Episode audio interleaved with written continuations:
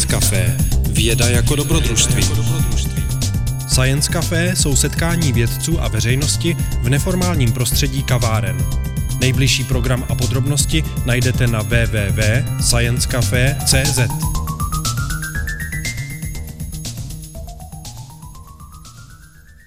Tak krásný dobrý večer. Nenechte se zmást tím, že hovořím do mikrofonu, ale ten čistě jenom zaznamenává zvuk. To je taková dnešní novinka na Science Café, že pořizujeme záznam s novou zvukovou technikou, tak na nás buďte trošičku schovývaví, protože se to trošičku učíme, ještě to úplně neumíme. Já vás vítám na čtyřicátém prvním, jestli dobře počítám, kladenském Science Café.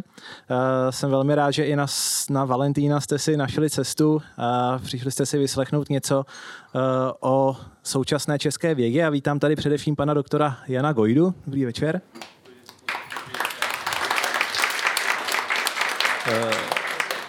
Třetí lékařské fakulty z pracoviště, jehož jméno jsem si nezapamatoval, Centrum pro výzkum diabetu, metabolismu a výživy. Pan doktor Gojda se zabývá dlouhodobě výzkumem právě diabetu, cukrovky, takže tady bude mluvit o tom, co o téhleté nemoci dneska víme a jakým způsobem, jakým způsobem se v současnosti léčí. Já řeknu ještě něco maličko o Science Café. Kladenské Science Café pořádá spolek Halda ve spolupráci s Fakultou biomedicínského inženýrství ČVUT, v jejich prostorách se nacházíme. Jinak Science Café je celostátní projekt, momentálně probíhá v osmnácti městech České republiky, probíhá za laskavé pomoci mnoha sponzorů, tím nejvýznamnějším je nadační fond Neuron a knihkupectví Akademia. Dále jsou to Lucky Lab, časopis Vesmír, Slides Live a to je asi všechno, myslím. A Science Café probíhá také za laskavé pomoci lidí, kteří nám tu a tam přispějí nějakou korunu, abychom ho mohli dále provozovat, tak my tady potom pošleme po okolí takovouhle kasičku, když tam dáte něco drobného jako dobrovolné vstupné, budeme rádi.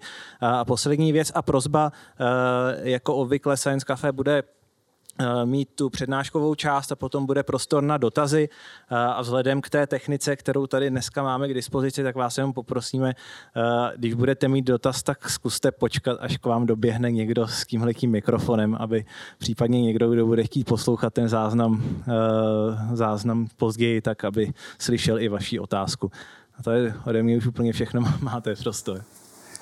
Tak dobrý večer, děkuji předně za pozvání na tuto skvělou akci. Já jsem se cestou sem na Vltavě dozvěděl, že je dneska svatého Valentína, což jsem vlastně úplně vypustil. Tak to téma není úplně valentínské, řekl bych, ale i tak věřím, že teda spolu strávíme úžasný podvečer a že budete mít pocit, že jste si z dnešní uh, přednášky diskuze snad něco i uh, odnesli. Mé jméno je Jan Gojda, jsem vedoucím oddělení klinické fyziologie na druhé interní klinice Vinohradské nemocnice a kromě toho, že se věnuji teda té experimentální práci, řekněme humánní, humánní fyziologii, to znamená, jak děláme legraci z dobrovolníků, děláme pokusy na lidech, tak se věnuji i klinické praxi, jak diabetologii, tak klinické výživě a práci, práci s akutně nemocnými u nás, u nás na lůžkách. To, o čem vám budu dnes hovořit, nebude ani tak exhaustivní přednáška o tom, co to je diabetes, kde se vzal, jak ho léčíme a tak dále od A do Z. Na to jistě existují prostě, řekněme, fundovanější lidé, než jsem já, ale já se pokusím vám dát vhled do některých aspektů, zejména s ohledem na fyziologii, patofyziologii diabetu, které se, které se my dlouhodobě věnujeme. A pokusí se vám i představit některé naše metody a nějaké recentní, nějaká recentní data, recentní výzkum, který, který u nás, u nás probíhal. A samozřejmě to, kam se bude ubírat diskuze, bude potom záležet na vás. Jistě mě nečiní problém, když budete vstupovat do mé, do mé prezentace a ptát se přímo, je to bezprostřední, ale možná s tou technikou bude jednodušší, když ty, když ty dotazy potom, dotazy potom necháte na závěr. To, o čem se dnes bavíme, to znamená diabetes, není nic menšího než zabiják číslo jedna v celosvětovém měřítku. Pokud se podíváme na data Mezinárodní diabetické federace, tak ta mortalita na diabetes je násobně větší celosvětově a na komplikace diabetu, než je mortalita na há í vé nebo na tuberkulózu a nebo například na mara- malárii. Skutečně prevalence diabetu dosahuje pandemických rozměrů a není tomu jinak ani v České republice. Pokud se podíváte na trend vývoje prevalence, to znamená výskytu diabetu, diabetu v České republice, tak vidíme, že od devadesátých let je ten trend setrvale na vzestupu a já jsem včera ještě verifikoval nějaké prognózy podle posledních dat. Do roku dva tisíce třicet pět, teda ne do roku dva tisíce dvacet, bychom měli podle současných prognóz mít každého desátého člověka v České republice nemocného diabetem. V současné době je to každý jedenáctý. Máme v současné době asi osm set, přes osm set tisíc pacientů. Samozřejmě většina těch lidí a to, co je, to, co je ten diabetes, který zvyšuje svoji incidenci, to je diabetes druhého typu, to je takový ten diabetes civilizační onemocnění a tak dále, o kterém zejména dneska se budeme, se budeme bavit. Ale já vám to všechno ještě, ještě uh, řeknu.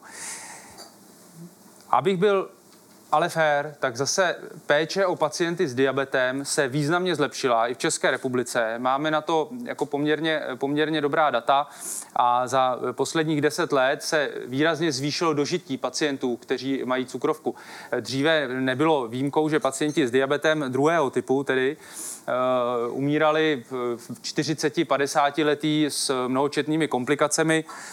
Dnes to dožití nedosahuje pořád ještě dožití obecné populace, pokud pacienti mají cukrovku.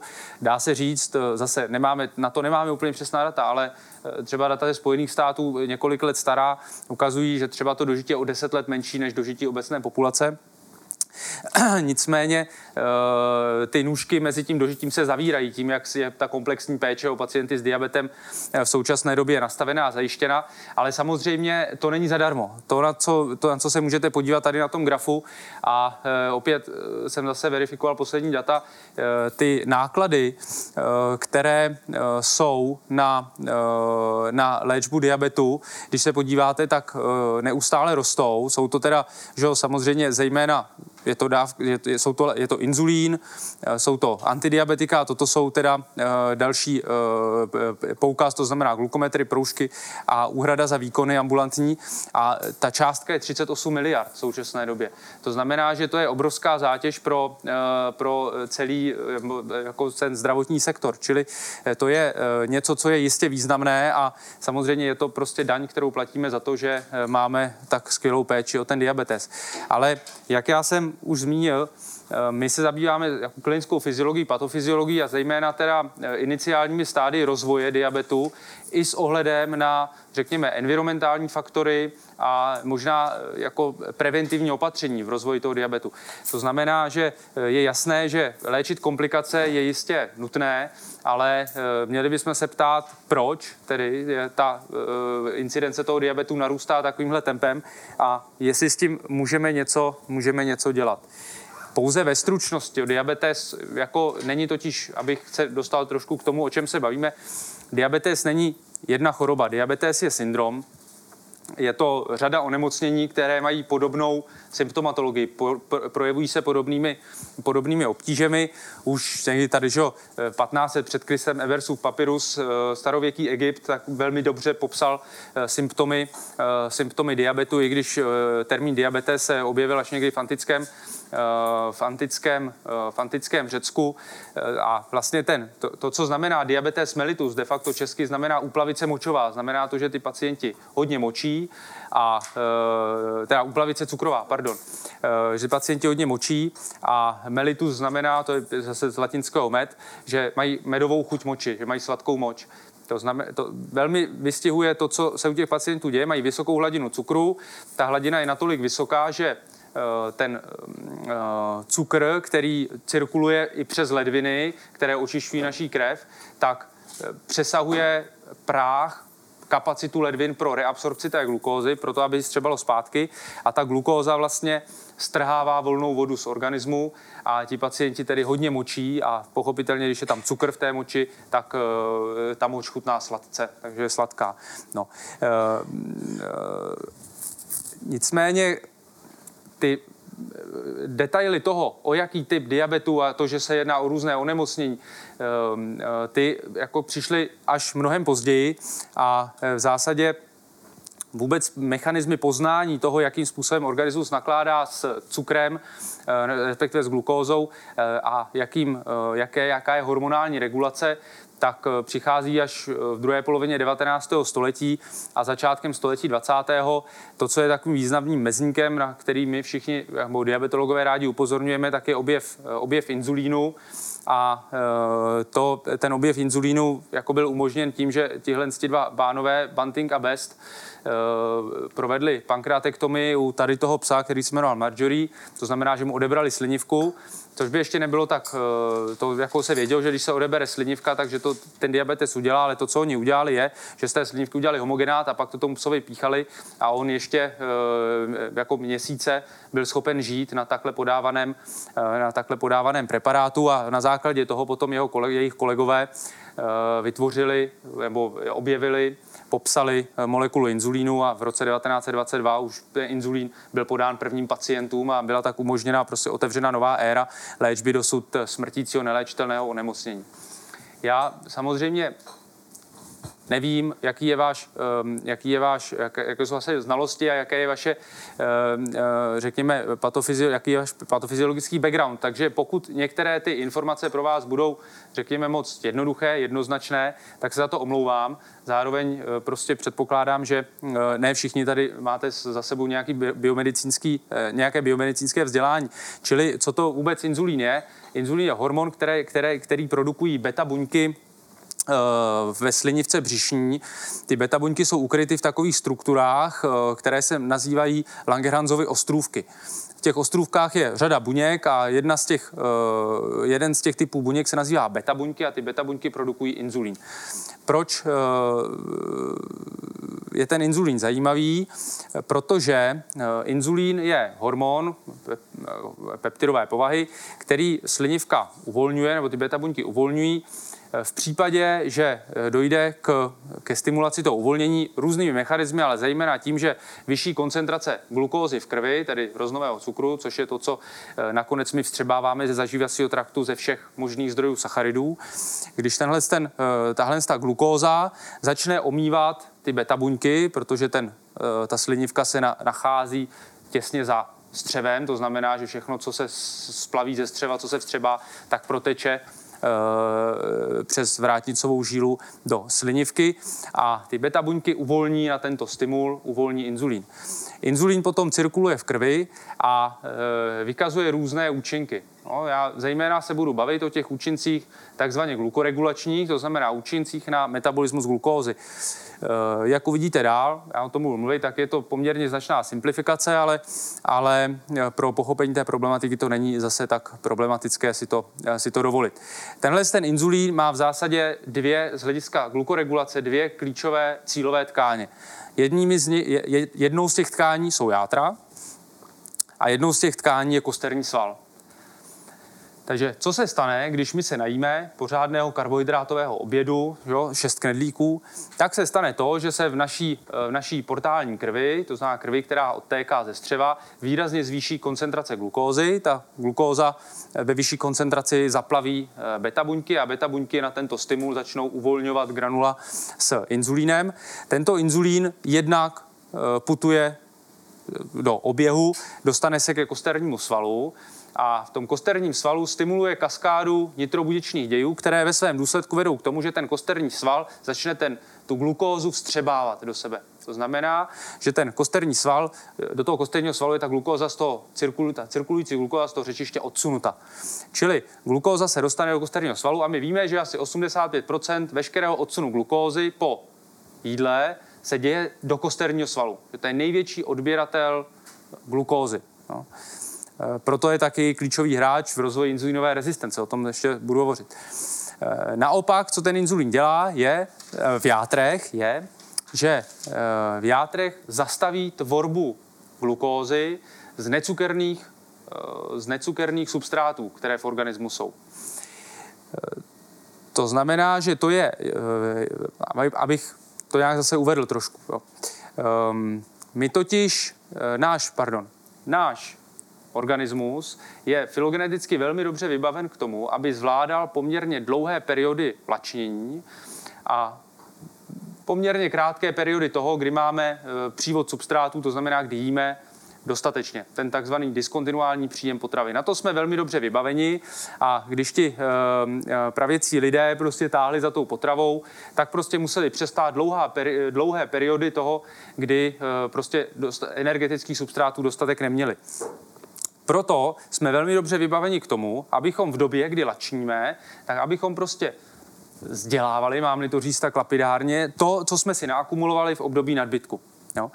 A e, samozřejmě e, to znamená, že náš organismus je velmi dobře vybaven k tomu, aby v případě, že nejíme, v případě, že jsme v té fázi lačnění, tak abychom mobilizovali zásoby toho, co jsme naakumulovali. No, ať už je to tuk, ať už jsou to aminokyseliny z kosterního svalu, ale je to také zejména glukóza. Proč ta glukóza je tak e, výjimečná? E, je to kvůli tomu, že řada tkání, ale zejména mozek, zejména neurony, jsou zcela závislé právě na utilizaci e, glukózy. Jo? Zase je to trošku složitější, ale v zásadě se dá říct, že e, neurony nemohou utilizovat e, v dostatečné míře nebo stoprocentně v období, kdy lačníme, e, mastné kyseliny ani jiné substráty a jsou závislé vždycky do značné míry právě na glukóze.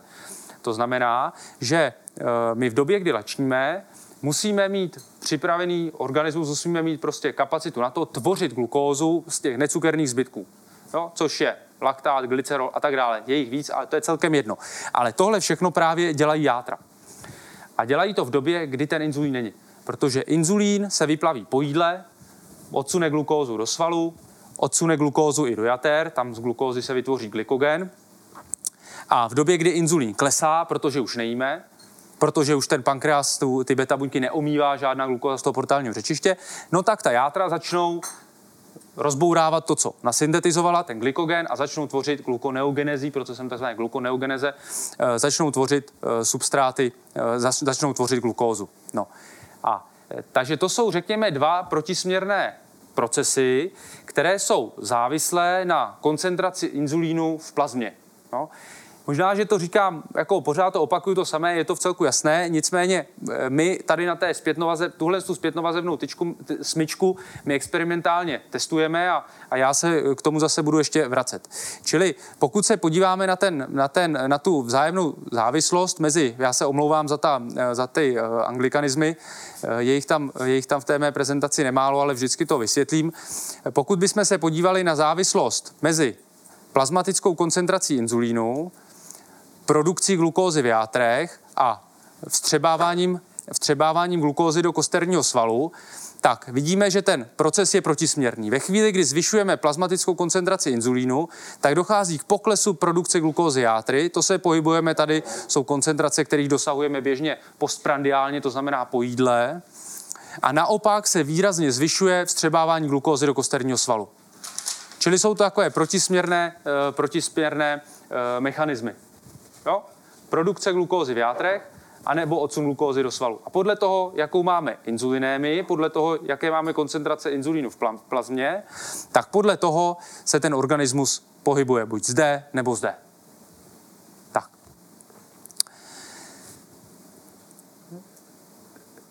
Zase tohle je jenom ta inzulín, nebo inzulínové receptory se vyskytují prakticky na všech tkáních v organismu. Nicméně zdaleka ne na všech tkáních vykazují ty glukoregulační účinky, to znamená účinky na regulaci hladiny glukózy, to jsou pouze zejména ty dvě tkáně, o kterých jsem mluvil, játra a kosterní sval.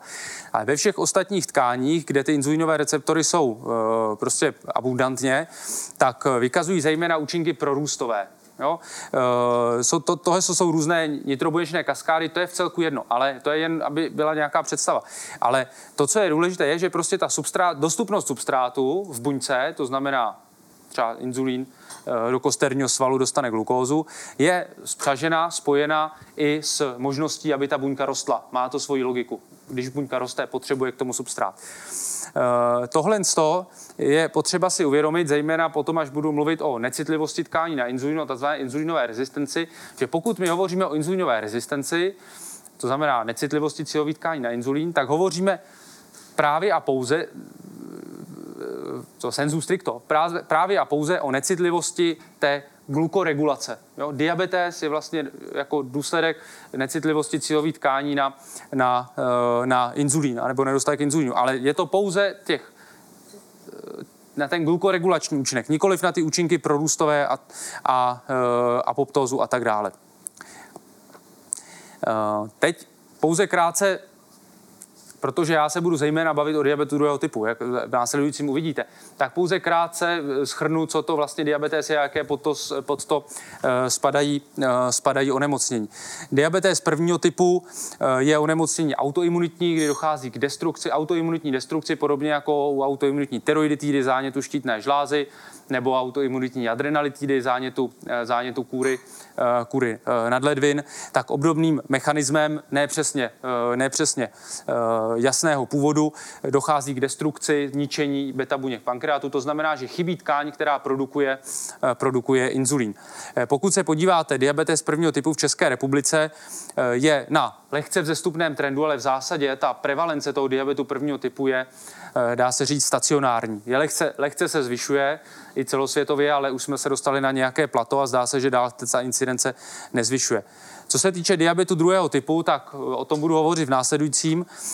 Dále dalším diabetem, který klasifikujeme do této skupiny diabetu, je diabetes gestační, což je diabetes de facto druhého typu, který se manifestuje během těhotenství, kdy během těhotenství dochází ke právě k tomu syndromu inzulínové rezistence, což je dáno tím, že matka musí šetřit na svém svalu, aby bylo pro ten rostoucí plod.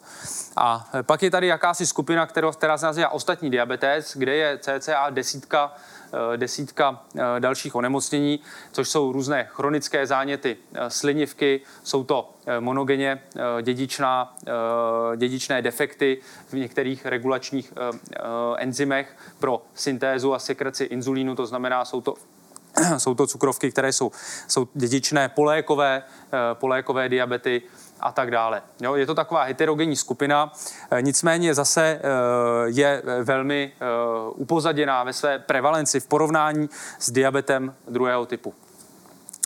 Tak tady jenom pro ilustraci diabetes prvního typu autoimunitní inzulitida, to znamená zánětek betabuněk, záněk těch, záněk betabuněk, tohle je normální eh, Langerhansův ostrůvek, kde jsou jednotlivé buněčné populace alfa, beta, eh, delta buňky a další.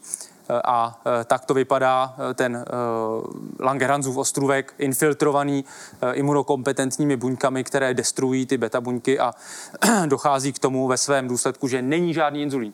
A když není inzulín, tak glukóza se nemůže dostat do svalu a organismus začíná být závislý na, na, na, necukerných, na necukerných prekurzorech a se všemi důsledky. A o tom nebudu dneska do detailu hovořit.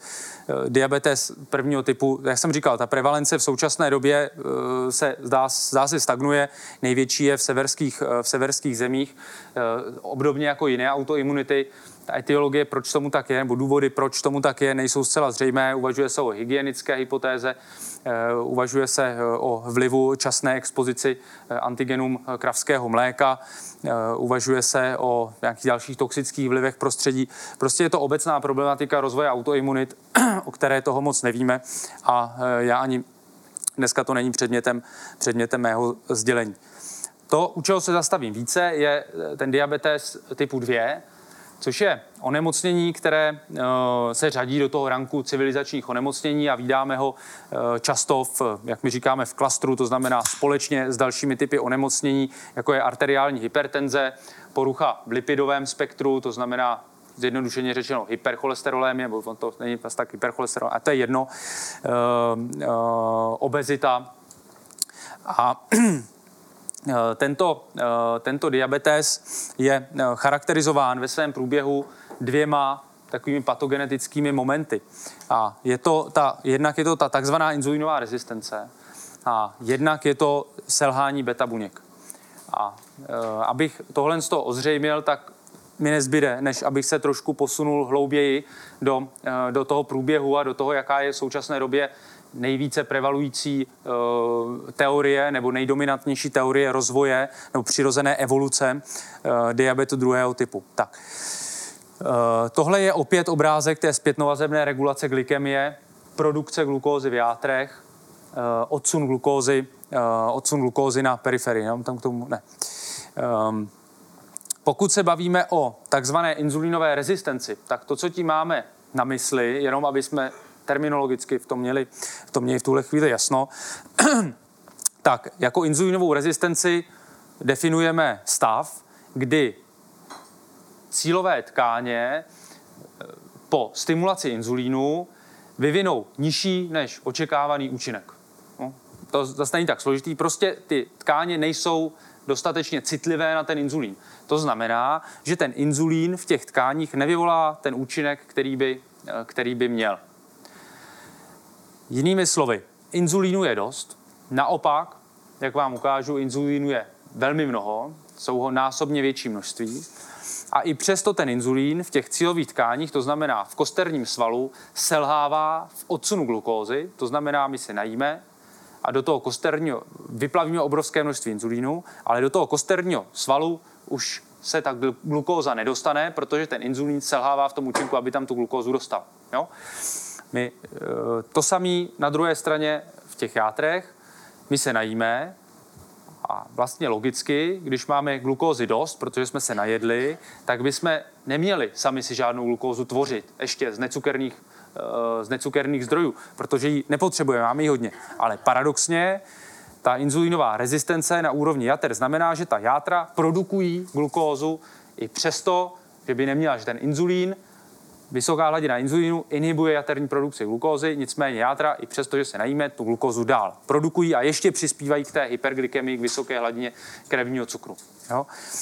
E, my to tak jako zjednodušeně podáváme, podáváme třeba pacientům tak, aby to pochopili, že si musí představit, že je to třeba tak, že ty buňky, ten kosterní sval už je prostě tak nacpanej těma substrátama, tím glykogenem, který se tvoří z té glukózy a je už plně přežranej, že nepotřebuje už nic dalšího. To znamená, že ten inzulín už tam do toho svalu prostě nemůže nic nacpat. Jo?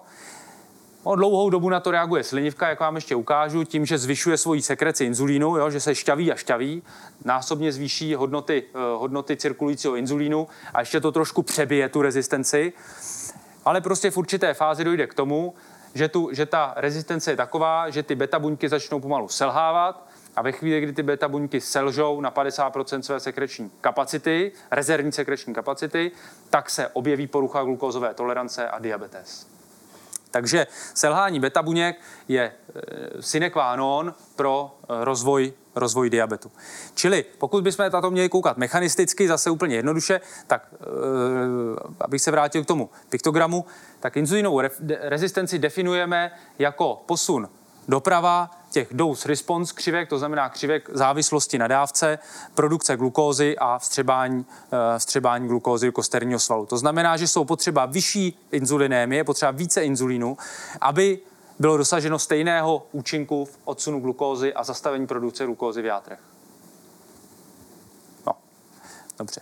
Tak, ta přirozená evoluce diabetu v současné době postulovaná je taková, je to na základě právě epidemiologických dat a sledování, teda dlouhodobého sledování kohort lidí, že my rozlišujeme prostě jednotlivé stavy toho, jak lidé, pacienti prostě progredují, jak se horší v rámci, v rámci toho takzvaného metabolického syndromu.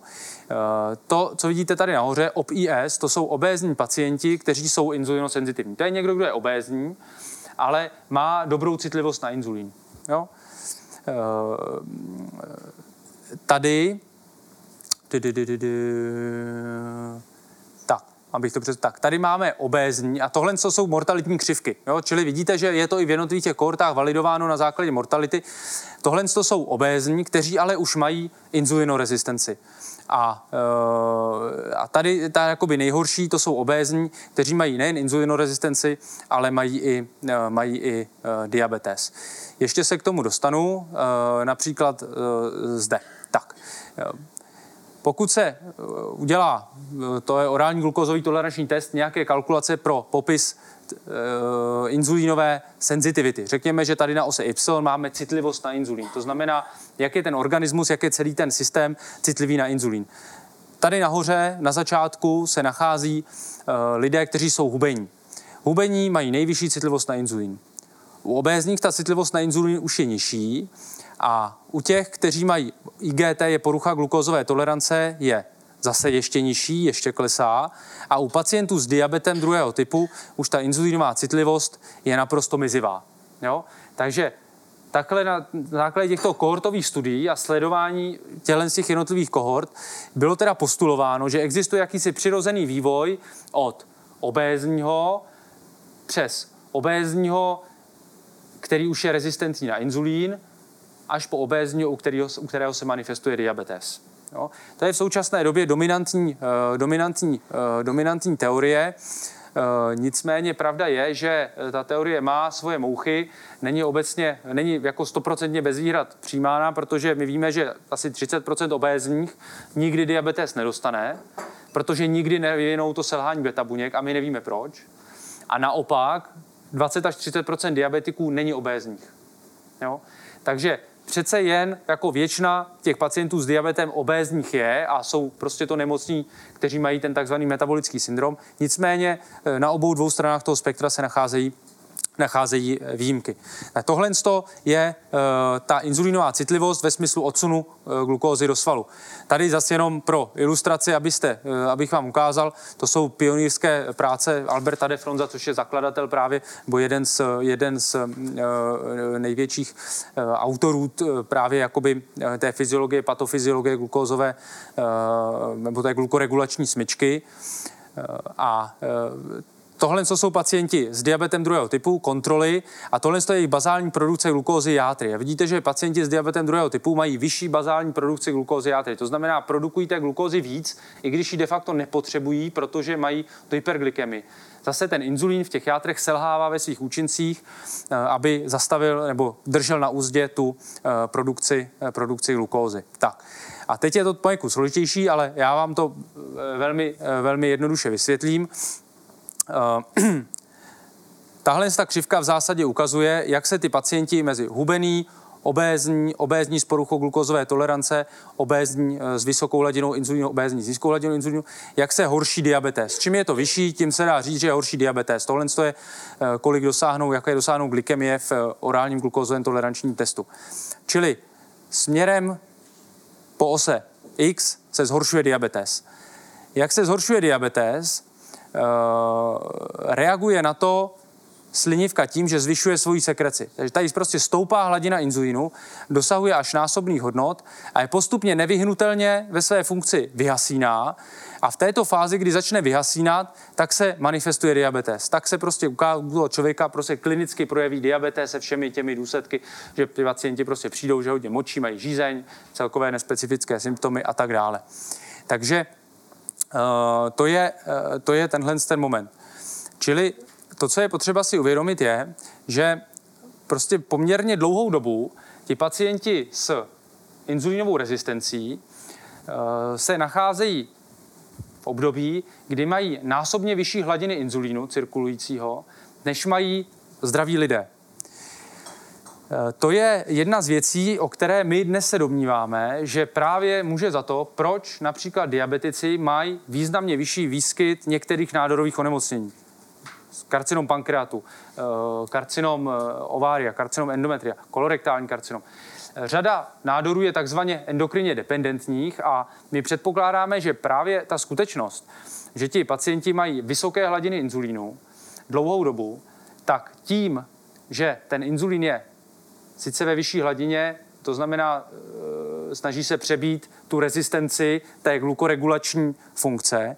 Nicméně ta jeho funkce prorůstová je zachována. A ten, ty vyšší hladiny inzulínu prostě stimulují ve zvýšené míře ty prorůstové účinky toho inzulínu.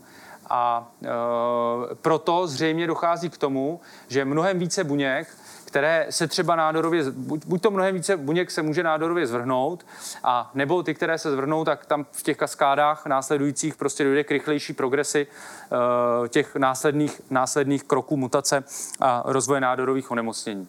No. Čili uh, tohle to je uh, potřeba si uvědomit, protože ty inzulinoresistentní lidé, než u nich prostě selžou ty beta buňky, než se projeví diabetes, tak to je deset až patnáct let, kdy jako nemají žádné symptomy. Jsou pouze obézní, řekněme, a vlastně nemají žádné obtíže s, s diabetu, nemají diabetes. Nicméně už u nich prostě se zakládá na celou řadu problematických, problematických konsekvencí toho diabetu.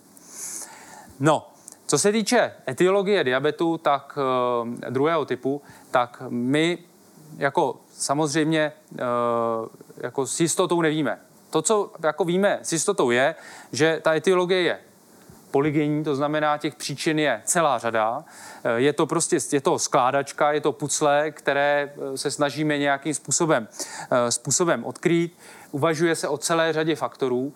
My dnes, zdá se, žijeme prostě v toxickém prostředí s ohledem na rozvoj diabetu druhého typu a všech civilizačních onemocnění. A to, co, pokud se bavíme o toxickém prostředí, tak co tím máme na mysli? Že? Máme tím na mysli to, že se nedostatečně hýbeme, že máme nadměrný přísun kalorií. Jo? I když zase na druhou stranu je pravda, že jen o kaloriích to není, protože jsou popsány populace, které domorodé, které jedí víc kalorií než jíme my a, a někdy diabetes, někdy diabetes nevyvinou. Je jasné, že existuje nějaká genetická dispozice, tak jako jsem o tom hovořil, k tomu, že jsme připraveni na to střádat období nadbytku, tak aby jsme byli připraveni na to, kdy přijde to období nedostatku, které ale nikdy nepřichází. No, existuje taková teorie střád, to vychází z teorie střádavého genotypu, že jsou mezi námi lidé, kteří jsou prostě přizpůsobeni víc, lidé, kteří jsou přizpůsobeni méně, nebo geneticky připraveni víc a geneticky připraveni méně k tomu, aby střádali. Ví se, že stres chronický, v kterém, v kterém žijeme, spánková deprivace, ale dokonce popsáno elektromagnetické vlnění. Víme, že, víme, že, uh, víme, že děti, které jsou porozeny císařským řezem, tak mají vyšší riziko obezity a diabetu druhého typu v dospělosti. Asi to souvisí s tím, že nejsou dobře okolonizovány tou správnou flórou uh, uh, v průchodu uh, jako přirozenými cestami uh, při vaginálním porodu. Čili uh, nicméně ne, nelze v tu chvíli říct, ano, tenhle jeden, tahle jedna příčina je ta, po které musíme jít. Jo. A e, to, co se asi nezmění, je, že prostě nedostatek fyzické aktivity, e, střídmý jídelníček, e, to se asi nezmění. Ale to je jakoby tak obecné a, a těžko uchopitelné, že e, si budeme muset na to řešení ještě počkat. Jedna z těch teorií hovoří o tom, že e, e, v období, kdy e, existuje něco jako fetální programming, což je proces, kdy matka aktivuje nebo inaktivuje e, složitými mechanismy některé geny u toho dítěte. A e, například my víme, že potomci prostě e, potomci těch žen, které přestály ty šílené transporty během období e, introdukce otroků z Afriky do Ameriky, tak ty ženy, které ži, prostě byly těhotné v té periodě, kdy byly prostě v, v děsivých podmínkách a neměly prostě dostatek jídla a tak dále, tak prostě naprogramovali to svoje dítě na to, aby se připravilo, že se narodí do e, období nedostatku a ty děti a jejich potomci potom e, jsou stále prostě ještě naprogramováni na to, že bude období nedostatku, které už ale není a, a je to jedna z teorií, která vysvětluje, proč ti Afroameričané e, mají tak prostě násobně vyšší e, incidenci diabetu než jejich bílé protějšky, když vlastně žijí úplně stejný lifestyle, že mají vlastně velmi obdobnou e, životosprávu. No. Takže to je jedna z těch, jedna z těch teorií. Bylo to popsáno několikrát na, e, během různých hladomorů v Číně, Holandsku a tak dále. E, pravda je, že zase, že člověk si vždycky klade tu otázku, proč to tak ta příroda jako zařídila, že? Jestli to jako co děláme teda špatně. Pravda je, že ta inzulinová rezistence, to znamená šetření té glukózy pro mozek, jo, dá se říct, je prostě filogeneticky velmi e, konzervovaný mechanismus, který už je prostě, e, který e, už je patrný u hmyzu a zřejmě e, jako slouží ve svém, nebo ne zřejmě, ale určitě v tom v životě e, slouží k tomu, aby jsme byli připraveni dobře na období růstu, gravidity, laktace a aby jsme byli schopni jakoby šetřit tu glukózu, to znamená zabránit svalu, aby tu glukózu všechnu sežral a šetřit jí pro to, co jí v tu chvíli potřebuje. Například jiné rostoucí tkáně, mozek nebo, nebo, třeba, nebo třeba plod. Jo. Zároveň ta inzulinová rezistence je velmi konzervovaný mechanismus, který nám pomáhá přestát akutní situace, e, třeba polytraumata, popáleniny, těžké otravy krve, tak všechny tyto stavy jsou charakterizované právě inzulinovou rezistencí. A dokonce jako existují práce, které asociují tu kapacitu k inzulinové rezistenci akutní s dlouhověkostí. Takže ty věci prostě nejsou jednoznačné a v současné době prostě existuje celá řada teorií, které vysvětlují evoluční původ a inzulinové rezistence, ale žádná, můžeme přeskočit, žádná jako v tuhle chvíli není jasná a není jasně uchopitelná natolik, aby jsme byli schopni to přetavit do nějakých, do nějakých doporučení. To, co je jako jasné a prosto je, že na ten na způsob života, jaký vedeme dnes, jsme prostě jistě nebyli jako tou evolucí, evolucí dostatečně připraveni. Tak. A já teda jsem zjistil, že už jako povídám celkem dlouho. Je to tak, mě se zastavily hodinky. Tak já pouze velmi ve stručnosti řeknu nějaké, protože teď jsem teda skončil takový obecný úvod a mohl bych se dostat k tomu, co teda skutečně reálně děláme. Ale asi to budu muset vzít teda trošku ve stručnosti. Um, uh, My se totiž zabýváme jako fyziologií té inzulinové rezistence, patofyziologií té inzulinové rezistence a samozřejmě, aby jsme byli schopni to kvantifikovat, tak k tomu potřebujeme nějaké měřitelné veličiny hodnoty. A zase to, co my jakoby měříme, jsou právě ty, je ta glukoregulační smyčka. A používáme k tomu jeden velmi jednoduchý test, který je naprosto geniální, který se jmenuje hyperinzulinemický euglykemický klemp. Znamená to, že ten dobrovolný, častěji dobrovolníci, že jo, nebo pacienti s různými chorobami uh, přijdou, my jim dáme definovanou dávku inzulínu, která u nich, uh, tady to máme na obrázcích, tohle je dávka, tady prostě podáme nějakou definovanou dávku inzulínu, která u nich udělá takové hyperinzulinemické plato, jak my tomu říkáme, to znamená, uděláme jim vysokou dávku inzulínu, která by samozřejmě utravila člověka, kdybychom s tím nic nedělali, tak by spolehlivě zahubila hypoglykemii. Ale e, tahle ta dávka inzulínu přibližně odpovídá dávkám, kterých my dosahujeme po takovém prostě tom vydatném karbohydrátovém obědu. A jak klesá glykemie u toho pacienta, tak my mu dáváme infuzi glukózy. A tu infuzi glukózy zvyšujeme s tím, jak, aby jsme udrželi glykemie v normálním rozmezí. No.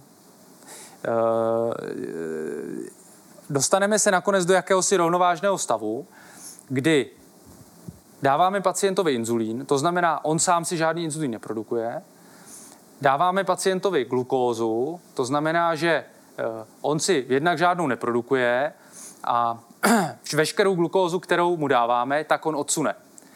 A to, kolik mu musíme dát glukózy na definovanou dávku inzulínu, de facto znamená, jak ten pacient je citlivý na ten inzulín. Jo? Řeknu to jinak. E, tady máme srovnání těch M hodnot, což je de facto ta citlivost na inzulín mezi jednotlivými populacemi. Jo? Nejnižší citlivost na inzulín pacienti s diabetem druhého typu, nejvyšší citlivost na inzulín mají běžci na dlouhé vzdálenosti. Jo? Pokud dáme pacientovi s diabetem, který má inzulinovou rezistenci inzulín, tak co se stane? Nestane se nic, protože ten inzulín u něj prostě nefunguje. My mu dáváme inzulín a nemusíme mu dávat vůbec žádnou glukózu, protože ten inzulín nevykáže vůbec žádné účinky v tom inzulinoresistentním stavu. Naopak, takže rychlost perfuze průtoku glukózy prostě minimální, minima, z toho rezultující minimální prostě e, dávka odsun glukózy, ten pacient je re, rezistentní, jo? Běžně, když klempujeme, jak my říkáme, klempujeme pacienty s diabetem druhého typu, tak potřebují minimální dávky inzulínu. Analogicky pacienti třeba v kritickém stavu na áru e, s otravou krve nebo polytraumatizovaný, když jim děláme ty, tyhle ty klempy, tak nepotřebují skoro žádný, žádnou glukózu. Ten inzulín u nich prostě nevykazuje žádné účinky. Jo? Ale stejnou dávku inzulínu, pokud dáme pacientům, kteří jsou, nebo dobrovolníkům, kteří jsou velmi citliví, sportovci, mladí, tak e, aby jsme jim udrželi normální glykemie, normální hladiny krevního cukru, taky musíme dát obrovské množství glukózy, velké prostě průtoky té, in, té infuze a prostě ty pacienti, jako, jak my říkáme, kapou velkou rychlostí. A e, je to odrazem toho, že ten jejich sval je lačný a ten inzulín, který my jim dáme, tak prostě funguje velmi dobře a je ten otevře ty pomyslné dveře do toho kosterního svalu a veškerá ta glukóza se odplaví z toho, z toho extracelulárního půlu. Jo, dá to trošku rozum. je to takový někdy těžký na pochopení. No. Kromě toho, že my teda testujeme tu citlivost na inzulín, tak my taky máme celou řadu testů, kterými testujeme uh, sekreci inzulínu. To znamená kapacitu beta buněk k tomu, aby ještě uh, uvolňovali inzulín do oběhu. Jo. Jedním z těch testů je kombinace obého, obého dvého, takzvaný jako časně samplovaný, časně odebíraný glukózový inzulínový toleranční test, kdy, kdy pacientům podáme glukózu a pak jim podáme inzulín a z kinetiky z těchto dvou křivek potom počítáme, jaká je citlivost na inzulín těch periferních tkání a jaká je sekrece uh, inzulínu z beta buněk. Uh, je to v celku, uh, je to, ta, ty detaily jsou v celku uh, jako zbytné pro teď, ale to, co je potřeba si uvědomit je, že pokud hodnotíme citlivost na inzulín, tak musíme taky vědět, jakou ten pacient má uh, vlastní sekreci inzulínu, protože tyhle ty dvě veličiny spolu závisejí. Uh, abych to nějak přiblížil. Pokud je jako vyneseme do grafu proti sobě, tak my se během dne se nám mění ta citlivost na inzulín. Pokud jsme ve větším stresu, tak citlivost na inzulín klesá. Pokud jsme v klidu, v noci spíme, tak naopak citlivost na inzulín stoupá. Například, jo? Nebo při sportu, při nějakém akutní zátěži stresové, při sportu kontaktním třeba nebo nějakým agresivním, tak klesá inzulínová citlivost, naopak, když jsme prostě v klidu, v relaxu, tak zase stoupá. A na tohle z toho dynamicky reaguje ta slinivka, která tomu uspůsobuje sekreci, tak, aby byla udržená konstantní hladina glukózy v krvi a aby byl zajištěn konstantní přísun glukózy pro mozek. Takže a když ty křivky vyneseme proti sobě, kdybychom jednoho člověka během dne prostě vyšetřili na mnoha místech, tak dostaneme prostě hyperbolickou závislost a lidi se prostě během dne takhle prostě pohupují po té hyperbole podle toho, jestli mají větší nebo menší inzulínovou rezistenci, to znamená odsun glukózy do svalu. A v případě, že klesají s tou hyperbolou, že ta hyperbola se při, přibližuje k osám, tak to znamená, že u nich dochází k horšení té uh, kapacitou glukoregulačního systému. Horší se reálně inzulinová rezistence a horší se uh, odpověď beta buněk na uh, tu inzulinovou rezistenci. Tak, to je, je například jedna z našich prací, kdy jsme porovnávali vegany a, uh, vegany a uh, omnivory, to znamená lidi, lidi stravující se bez omezení. Je vidět, že skutečně ten rozdíl tam je i tady v těch, uh, v těch závislostech. No. A e, to, na co mi teda zbyde, tak asi ještě mě po, vás poprosím o schovívavost dvě, tři minuty. Pouze ve stručnosti vám představím e, jako to recentní, čemu jsme se teď věnovali. E, e, my jako je známo, že e, to znamená některým aspektům nutričních faktorů, které mohou vést k tomu, k rozvoji diabetu druhého typu. Mo, je známo, že e, skupina, která e, vylučuje ze svého jídelníčku maso a mléčné produkty, řekněme veškeré živočišné produkty, tak má významně nižší riziko obezity, významně nižší riziko cukrovky, významně nižší riziko rozvoje řady nádorových onemocnění a po všech stránkách s ohledem na metabolický syndrom se tato populace chová lépe. Jsou na to obrovská data, tohle je jedna studie, kde bylo prakticky sto tisíc lidí, které, kde porovnávali jejich jídelní zvyklosti, no, zjistili, že, že prostě ty vegani jsou na tom zdaleka nejlépe, to, ta, se bavíme se o populaci tzv. Veganů. Jo. Ta vegani jsou lidé, kteří, kteří vylučují ze svého jídelníčku dlouhodobě všechny živočišné produkty. E, jsou na tom výrazně lépe než jejich protějšky, které se stravují e, bez omezení.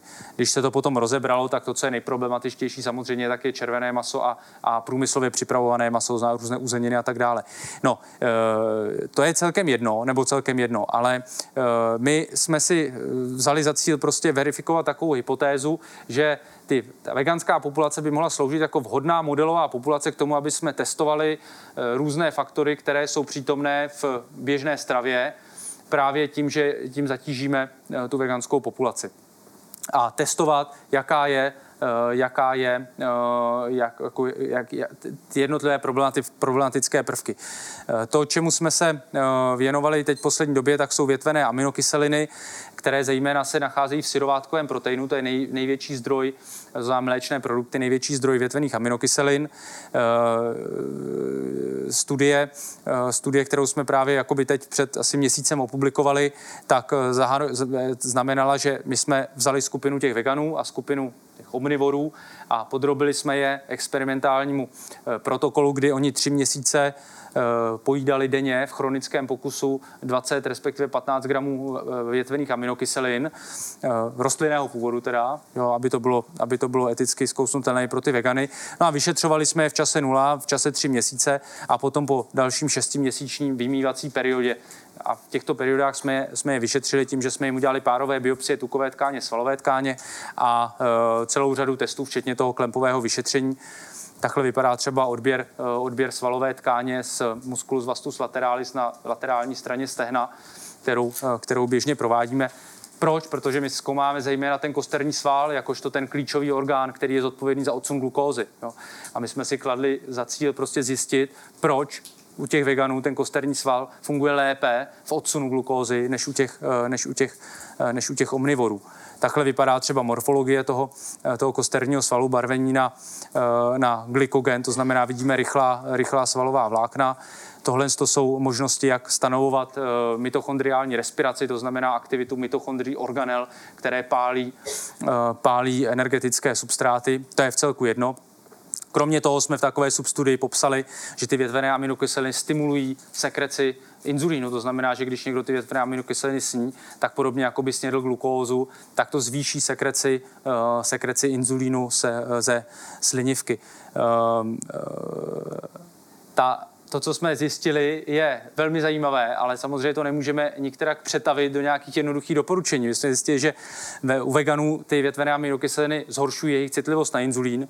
Nenašli jsme ale úplně jasný orgánový podklad, kde se, to, kde se ta inzulínová rezistence bere.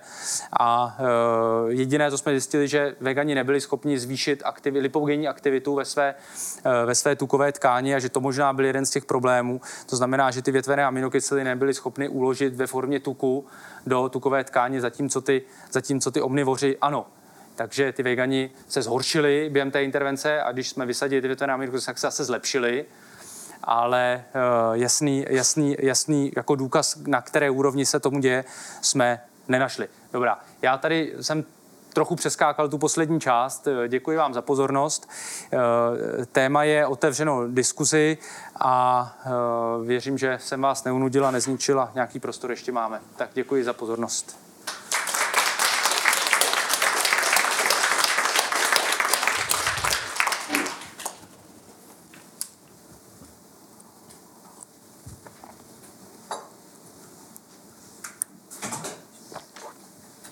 Já jsem se chtěla zeptat, jestli se dá pomocí těch klempových testů zjistit dřív, že ten člověk by mohl mít ten diabetes druhého typu, nebo jestli se to tím nedá zjistit teprve až tehdy, když už ho skutečně má. Děkuji za otázku. Zjistit se to dá. Ta klempová vyšetření mají tu nevýhodu, že oni nemají referenční rozmezí populační.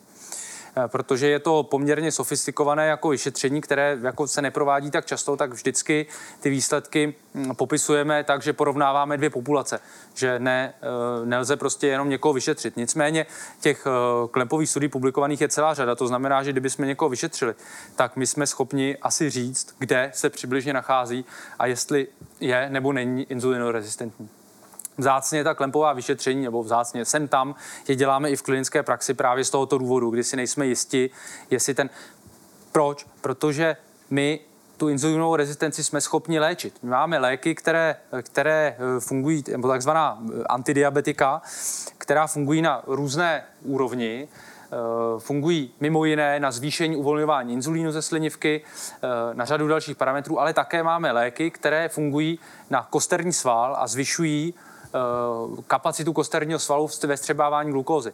Z tohohle z toho hlediska by se jevilo jako velmi logické, kdyby jsme všechny obézní podrobili klempovým vyšetřením nebo jiným vyšetřením k popisu uh, inzulinové rezistence a až na základě těchto vyšetření, na základě takové, řekněme, metabolické fenotypizace, nebo jak to nazvat, by jsme zvolili racionální terapii, která by byla šitá na míru. Jestli ten pacient víc má selhání betabuněk nebo víc má selhání odsunu uh, glukózy do svalu, nebo je ten problém spíš v deblokované uh, jaterní glukoneogenezi například.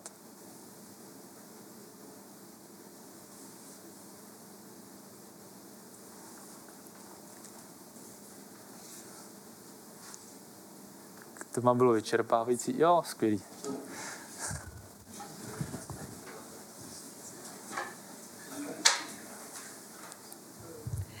Já jsem se chtěla zeptat. Nebo ono to mluví, to jenom nahrává. No. Takže já jsem se chtěla zeptat, když, se, když jste povídal o té závislosti, já nevím, na tloušťce a tak, v souvislosti s cukrovkou, jestli se někdo zabýval myšlenkou nějaké, jako řekněme, dědičnosti. A je jasné, že tam je faktor nějakých stravovacích návyků, třeba v rodině samozřejmě, ale jestli to lze jako v tom výzkumu oddělit od té dědičnosti, jestli, jestli mi rozumíte, jak to ano, myslím. Ano, jo, ano, jestli, ano. jestli je to smíšené s těmi stravovacími návyky a prostě je to tím, anebo jestli se to dá oddělit, že je tam nějak, řekněme, nějaká genetická závislost, dědičnost jako v té rodině. Ano, rozumím, rozumím, rozumím dotazu a, a děkuji hmm. za něj. Hmm. Ta věc není jednoduchá právě z toho důvodu, který jste říkala. Ono je v současné době definováno, prostě je definována řada kandidátních genů, které, které jsou rozdílné mezi, mezi lidmi, kteři, kteří mají a nemají diabetes. Ty studie, které tohle to jsou schopny odlišit, tak se dělají na monozygotních dvojčatech. To znamená, že se zkoumají monozygotní dvojčata, která mají naprosto totožnou genetickou výbavu a která ale žijí odděleně. A pak se zkoumá, proč třeba jedno diabetes dostane a druhé nedostane, a nebo jestli oba dva, i přesto, že mají rozdílnou životosprávu, tak dostanou. A ty výsledky nejsou jednoznačné a v současné době se nezdá, že bychom se blížili stavu, kdyby jsme popsali jako jasně ano, tahle ta genetická. Dokonce my ani nevíme, jaký genotyp je rizikový s ohledem na rozvoj diabetu. Čili nejsme to schopni v tuhle chvíli jako správně zodpovědět a e, i to prostě odlišení je jako obtížné. A je jasné, že ta sdílená rizika v rodině, která jsou, jsou dominantní. A taky jasné je, že ten trend, který je v té incidenci, který je otázkou posledních padesáti let, no, nebo možná i kratší doby, tak jistě nemohl, nemůže být dán nějakým evolučním driftem v, tě, v té naší genetické výbavě. No. Ta se nemohla za padesát let změnit. No. Takže v současné době, ano, víme, existují kandidátní geny, je nějaký rozdíl, ale jako není to, není to, není to dominantní teorie, že by diabetes druhého typu bylo genetické, byť polymorfně vázané onemocnění. Já se ptám jako ve vztahu k vlastní rodině samozřejmě, protože e, vlastně v těch předchozích generacích cukrovka byla vždycky a e, tam asi hra, hraje roli i třeba, já nevím, srdeční choroby, infarkt taky má vliv, že jo? Ano, ano. A e, samozřejmě i e, prostě obezita, což v rodině bylo všechno, tak mě prostě zajímalo, My jestli... říkáme, že ti pacienti mají rizikovou rodinnou anamnézu, což znamená, že někdo v rodině třeba to onemocnění měl v časném věku. A vy jste to správně podotkla, my se o tom diabetu druhého typu bavíme tak hodně kvůli tomu, že to je nejvě, jakoby nejzásadnější rizikový faktor rozvoje kardiovaskulárních onemocnění. A to je to, na co ti pacienti zmírají o deset let dříve než obecná populace. Jsou to infarkty, mrtvice, ischemická choroba dolních končetin. To, to, je ten, to je ten problém. Proto jako ten diabetes je tak zásadní z tohohle z toho hlediska. A samozřejmě víme, že u kardiovaskulárních onemocnění stejně jako u diabetu ta rodinná vazba je, jak moc je geneticky determinovaná, jak moc je determinovaná sdílenými riziky. To, že, ty, že ta rodina žije v blízkosti nějaké elektrárny nebo v blízkosti pole, kde se, kde se hnojí, hnojí toxickými pesticidy, nebo jestli je to tím, že ta rodina sdílí nezdravý životní styl, že koukají na televizi rodiče i děti, stravujou se, pijou Coca-Colu, neběhají. To je otázka. Jo? A, ale prostě ta rodina, vazba v té rodině tam je.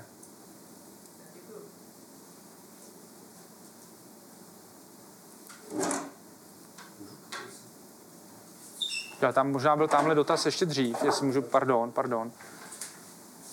Já jsem řekl, že si to budu moderovat, tak abych, je se omlouvám. Dobrý den, mě by zajímalo, jestli je momentálně nějaká věková kategorie, kde by ten zvyč, zvyšující se trend byl nejvíc patrný. Děkuju za otázku, to je jako velmi případná otázka. Jako... Uh, Ve vyspělých tržních ekonomikách největší nárůst je v populaci adolescentů a dětí. No. To je, a je to v souvislosti s, ro, s rozvojem dětské obezity. No. Jako v současné době v České republice jsme teda jako vzácná výjimka, i když jako samozřejmě obezita tady jako dětská je, nebo začíná být velmi zásadním problémem taky. Nicméně třeba ve Spojených, jako u nás je, teď abych, nejsem si zcela jist, ale mám pocit, že kolem pět procent, maximálně pět procent, jsou to řádově procenta dětských diabetiků má diabetes druhého typu. A většina jsou diabety typu jedna, autoimunitní, autoimunitní inzulitida. Nicméně ten poměr je přesně obrácený ve Spojených státech, jo, kam my se samozřejmě e, snažíme dostat, jo, nebo minimálně se nám to jako doposud dobře dařilo. A e, tam je přes devadesát procent dětských diabetiků má diabetes druhého typu, jo, s obezitou, jo, a s metabolickým syndromem, což je samozřejmě obrovský problém. A už se hovoří o tom, že ten sekulární trend, který my jsme zaznamenávali do konce tisíciletí, to znamená, že se prodlužuje délka života, se právě v souvislosti s tím, že se posouvá hranice rozvoje diabetu druhého typu do nižších věkových kategorií a tím pádem i kardiovaskulární onemocnění se u těchhle z těch lidí budou manifestovat časněji. Takže ten trend prodlužování délky, průměrné délky života prostě se zvrátí a začne se zase průměrná délka života života zkracovat, jo. Takže to jsou takové predikce, jo, to je jako hypotéza, ale jako je to velmi, jako velmi realistická hypotéza.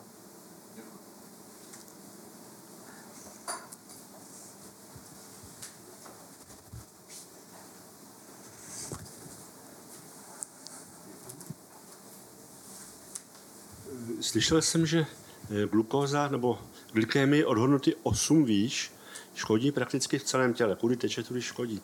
Co všechno poškozuje cukrovka, diabetes, ledviny, oči?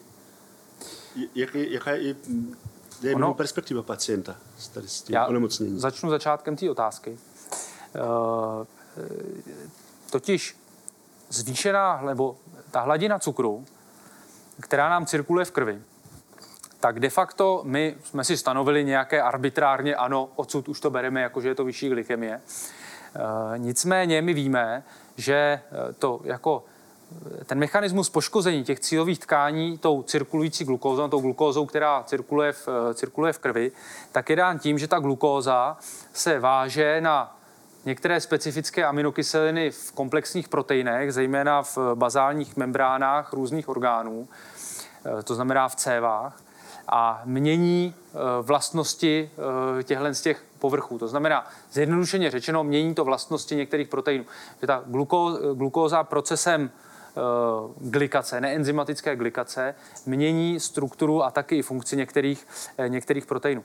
A to, do jaké míry jsou ty proteiny glikovány, to tam není, to je jako bezhraniční, bezprahová závislost. To znamená, ta glukóza, čím je vyšší, tím víc škodí.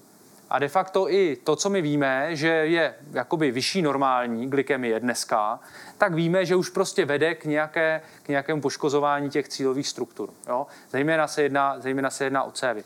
A to, co ten, to, kde ten diabetes specificky škodí, a specificky to není rozvoj aterosklerózy, ale specificky to je právě tím mechanismem neenzymatické glikace, tak jsou uh, ty tkáně, kde jsou nej, řekněme, nej, nejgracilnější nebo nej, nejjemnější cévní struktury.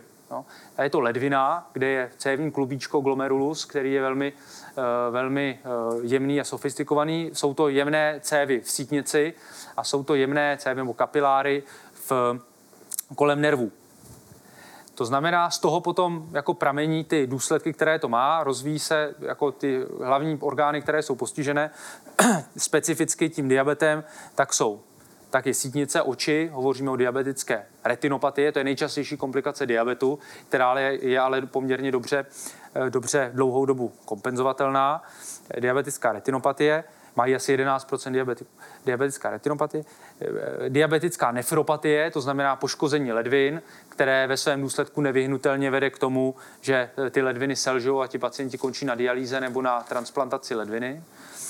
A e, jsou to ty drobné, e, drobné cévy kolem nervů dochází k takzvané diabetické neuropatii, to znamená postižení nervů, což může mít celou řadu projevů, ale nejčastěji se to sdružuje ještě s postižením větších cév v rámci rozvoje syndromu diabetické nohy, což jsou nehojící se defekty vředy na, na dolních končetinách, které, které pacienti s diabetem mají a které jsou dílem toho, že se ta končetina nedokrvuje a dílem toho, že je tam ta periferní neuropatie, že ti pacienti necítí třeba otlaky, bortí se jim klemba a sná, třeba šlápnou na hřebík a ani o tom nevědí, jsou zanití, nehojí se to, protože ta, krev, ta končetina je nedokrevná. Tomu se říká syndrom diabetické nohy. No. Takže tak. Ale je to prostě bezprahová závislost. Mezi koncentrací glykemie a glikací těch proteinů je bezprahová závislost.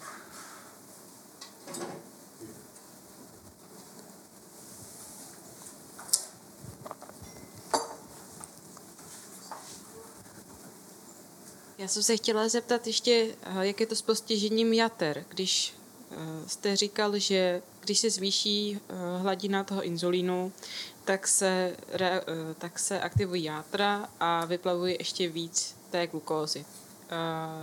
Tak jestli se taky ty játra nevyčerpají. Děkuju. Ten mechanismus ani není tak, jak jste popsala, nicméně játra jsou často u diabetiků jedním z orgánů, které, které taky propadá zkáze.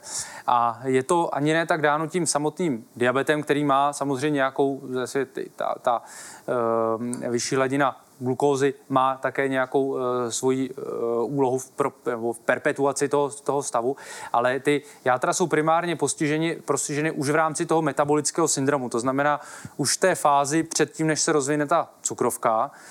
A to postižení těch jater je takové, že ta játra se lapidárně řečeno zatučňují. Jo? Ta takzvaná steatóza jaterní je uniformní reakce jater na jakékoliv poškození, ať už je to alkohol nebo něco jiného.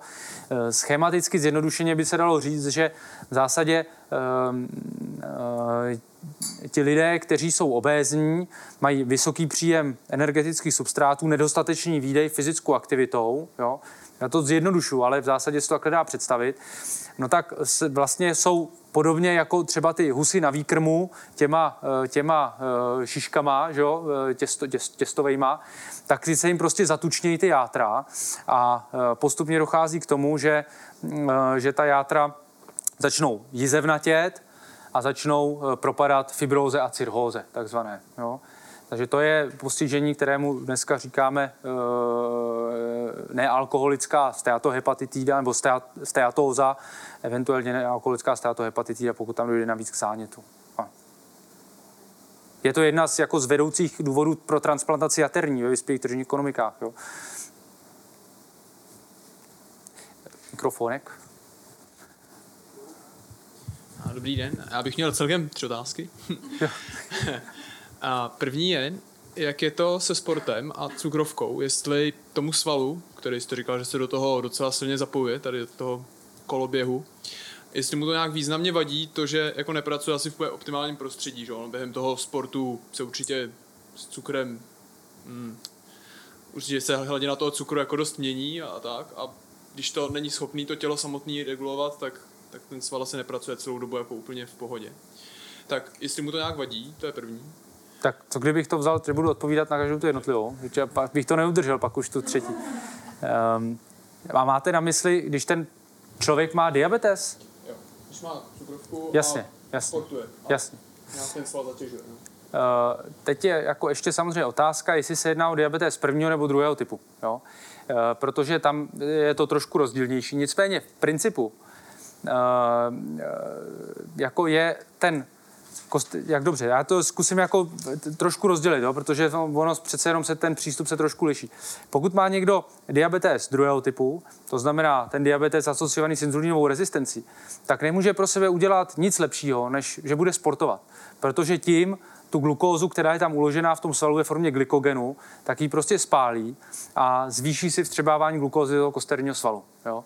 Čili tam je, jako tam je fyzická aktivita, je alfa a omega všech jako redukčních životosprávných opatření, prostě to jako patří k základním, základním životosprávním opatřením. Jo? Základním a nejhůře dosažitelným v klinické praxi samozřejmě. Jo? Uh, u diabetu prvního typu ta věc je trošku složitější, protože tam fyzická aktivita je žádoucí taky, právě s ohledem na to, že i diabetici prvního typu postupně samozřejmě mají komplikace s vyšším věkem a tak dále. A ta fyzická aktivita je u nich, u nich taky naopak velmi žádoucí. Ale samozřejmě tam tím, že nemají žádný vlastní inzulín a ten inzulín si dodávají, tak je potřeba s tou fyzickou aktivitou nakládat tak, aby člověk byl schopen regulovat ty dávky toho inzulínu, které si píchá.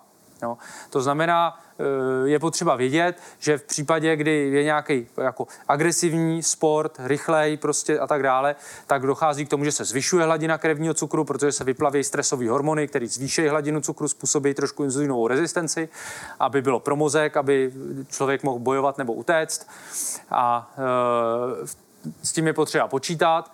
Naopak, když, ty, když ten sport trvá delší dobu a nebo je to sport, který je pod anaerobním prahem, tak dochází k tomu, že ty glykemie mohou po hodině jít dolů a je potřeba naopak se dojíst nějakými sacharidy v průběhu té fyzické aktivity. A je potřeba počítat s tím, že během dvacet čtyři až čtyřicet osm hodin po sportovním výkonu dochází k tomu, u toho diabetika prvního typu, nebo u každého, jo, dochází k tomu, že se znovu syntetizuje ten zásobní glykogen do toho kosterního svalu. A tím pádem ten kosterní sval odebírá tu glukózu ještě poměrně dlouhou dobu z toho řečiště a ještě dlouhou dobu u těch sportovců, co mají diabetes prvního typu, hrozí, že by mohli mít hypoglykemii a, a často musí třeba redukovat i dávky inzulínu anebo zvýšit, zvýšit příjem sacharidů. Jo? Je to velmi individuální na práci s, s měřením glukózy, glukometrem a tak dále a dá se, dá se, dá se to ale velmi dobře, velmi, v drtivé většině případů se dá velmi dobře ohlídat a, a diabetici mohou být i vrcholoví sportovci. No. Tak to byla první. Děkuju. A druhý jsem byl kratší. A... Druhá je, vy jste tam zmínil a, ty vegany, že, že mají já, lepší výsledky tady v tom ohledu. A mě zajímalo, jestli se nějak prokázalo, nebo jestli se ukazuje, jestli je to opravdu jako tím mm, stravou, kterou jedí, anebo jestli je to vůbec nějakým jako jejich životním stylem. No. Před, mám takovou představu, že moc veganů asi nebude pracovat někde v nějakém těžkém průmyslu a tak a určitě to budou lidi, kteří se nějak víc hejbou a... Jasně, to je, to je jako velmi dobrá otázka, velmi dobrá připomínka, která je zcela validní a která prostě vlastně tak trochu znesnadňuje jako interpretaci těch výsledků. To je prostě zásadní jako confounder, něco, co zamlžuje ty výsledky, protože my víme a my s těmi vegany jako pracujeme poměrně dost, máme jich značné množství už vyšetřeno a je to prostě selektovaná populace, která má řadu odlišností ve své životosprávě, nejenom právě to stravování. To znamená, že ta epidemiologická srovnání, respektive ty otázky kauzality veganské stravy a lepší inzulinové citlivosti jako nejsou úplně jednoznačné. Jo? Nicméně, jako ta data velká, která jsou prostě na velkých souborech, jo, statisícových, tak tam předpokládáme, že prostě jako se to trošku naředí, jo? Že tam prostě jako ta variabilita bude větší v té populaci a bude trošku víc odpovídat populaci obecné. Jo? Nicméně, na druhou stranu otázka jako naše a nejenom naše, ale obecně, že jo, protože ta vegetariánská, minimálně vegetariánská strava, jo, nebo omezení přísunu živočišných, živočišných produktů se dostává do doporučení dietních řady, kardiologická společnost to má, diabetologická společnost to má v doporučeních, jo, že vegetariánská dieta je vhodná alternativa k, k diabetické dietě standardní a jsou proto tvrdá data, tak je celkem jako z hlediska řekněme, socioekonomického a zdravotního je celkem jedno, jestli ten člověk, když se začne stravovat vegetariánsky nebo vegansky, tak jestli se zlepší kvůli tomu, že si začne prostě víc číst na těch etiketách, co tam je, nebo začne k tomu i sportovat, nebo začne víc prostě přemýšlet o své životosprávě, anebo jestli je to důsledek jenom toho, že prostě přestal jíst průmyslově zpracované maso. Jo. Z hlediska toho přínosu pro ten systém zdravotní je to asi jedno. Jo. Děkuju. A ta třetí, už jste na ní teď trošku odpověděl, tak to byla asi ještě rychlejší. A mě zajímalo, jestli jste se nesetkal, když pracujete tady s těma lidma, s tím, že mají taky nějaký negativní, že má veganství tak nějaký negativní vliv na, na člověka jasně, nebo jasně. na zdraví. Ano, ano, ano. Ne, tak jako já... Ta... asi zbytečný, aby jsme se tady stočili úplně na, jako někam jinam na tu veganskou stravu, ale e, ano, jako veganská strava má svoje, jako řekněme, výživová úskalí, e, která Ale jako pravda je, že řada nebo většina těch veganů, kteří jsou poučeni, tak jako velmi dobře zná a, a je schopná tyhle nástrahy snadno překonat. Že strava, která neobsahuje žádné živočišné produkty nebo živočišné zdroje, no tak je chudá na některé látky. Některé z nich jsou prostě naprosto limitní. Například vitamin bé dvanáct se nevyskytuje v, nevyskytuje v rostlinných zdrojích vůbec v dostatečné množství, jako řekněme v přirozených rostlinných zdrojích. A tak lidé, kteří se rozhodnou stravovat se vegansky, tak minimálně na tom vitamínu bé dvanáct e, jsou závislí na, na jeho suplementaci denní. No, to znamená, že ho musí užívat jako suplementy. Dalším problematickým prvkem je vitamin D, který je ale problematický v obecné populaci v České kotlině. Dalším problematickým prvkem je jod, selen, ty jsou ale taky jako trošku, trošku, trošku otazné. A potom jistý otazník se vznáší nad, nad dostupností vyšších omega tři mastných kyselin, no, dokozahexajenové a teda i kozapentajenové a dokozahexajenové, ale e, to je jenom jako otazník, to jako v praxi zatím ne to. Čili, ale jinak, pokud pomineme tyhle ty věci, tak, e, které se dají jednoduše shrnout jednou pilulkou na den, je veganská strava plnohodnotnou alternativou, pokud je dobře nastaven ten jídelníček, plnohodnotnou alternativou e, stravy bez, bez omezení a naopak představuje, jako, nebo přináší celou řadu, celou řadu výhod, jo, pro toho, pro toho strávníka.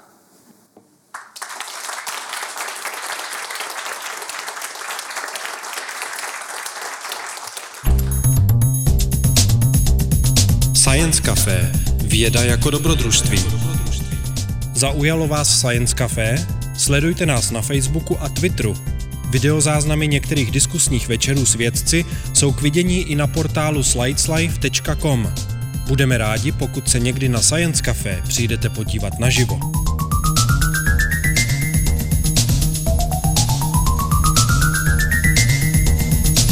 Generálním partnerem Science Café je nadační fond Neuron na podporu vědy. Hlavním partnerem je společnost Etnetera. Dalšími partnery jsou nakladatelství Akademia, Lucky Lab, portál Slides Live a časopis Vesmír.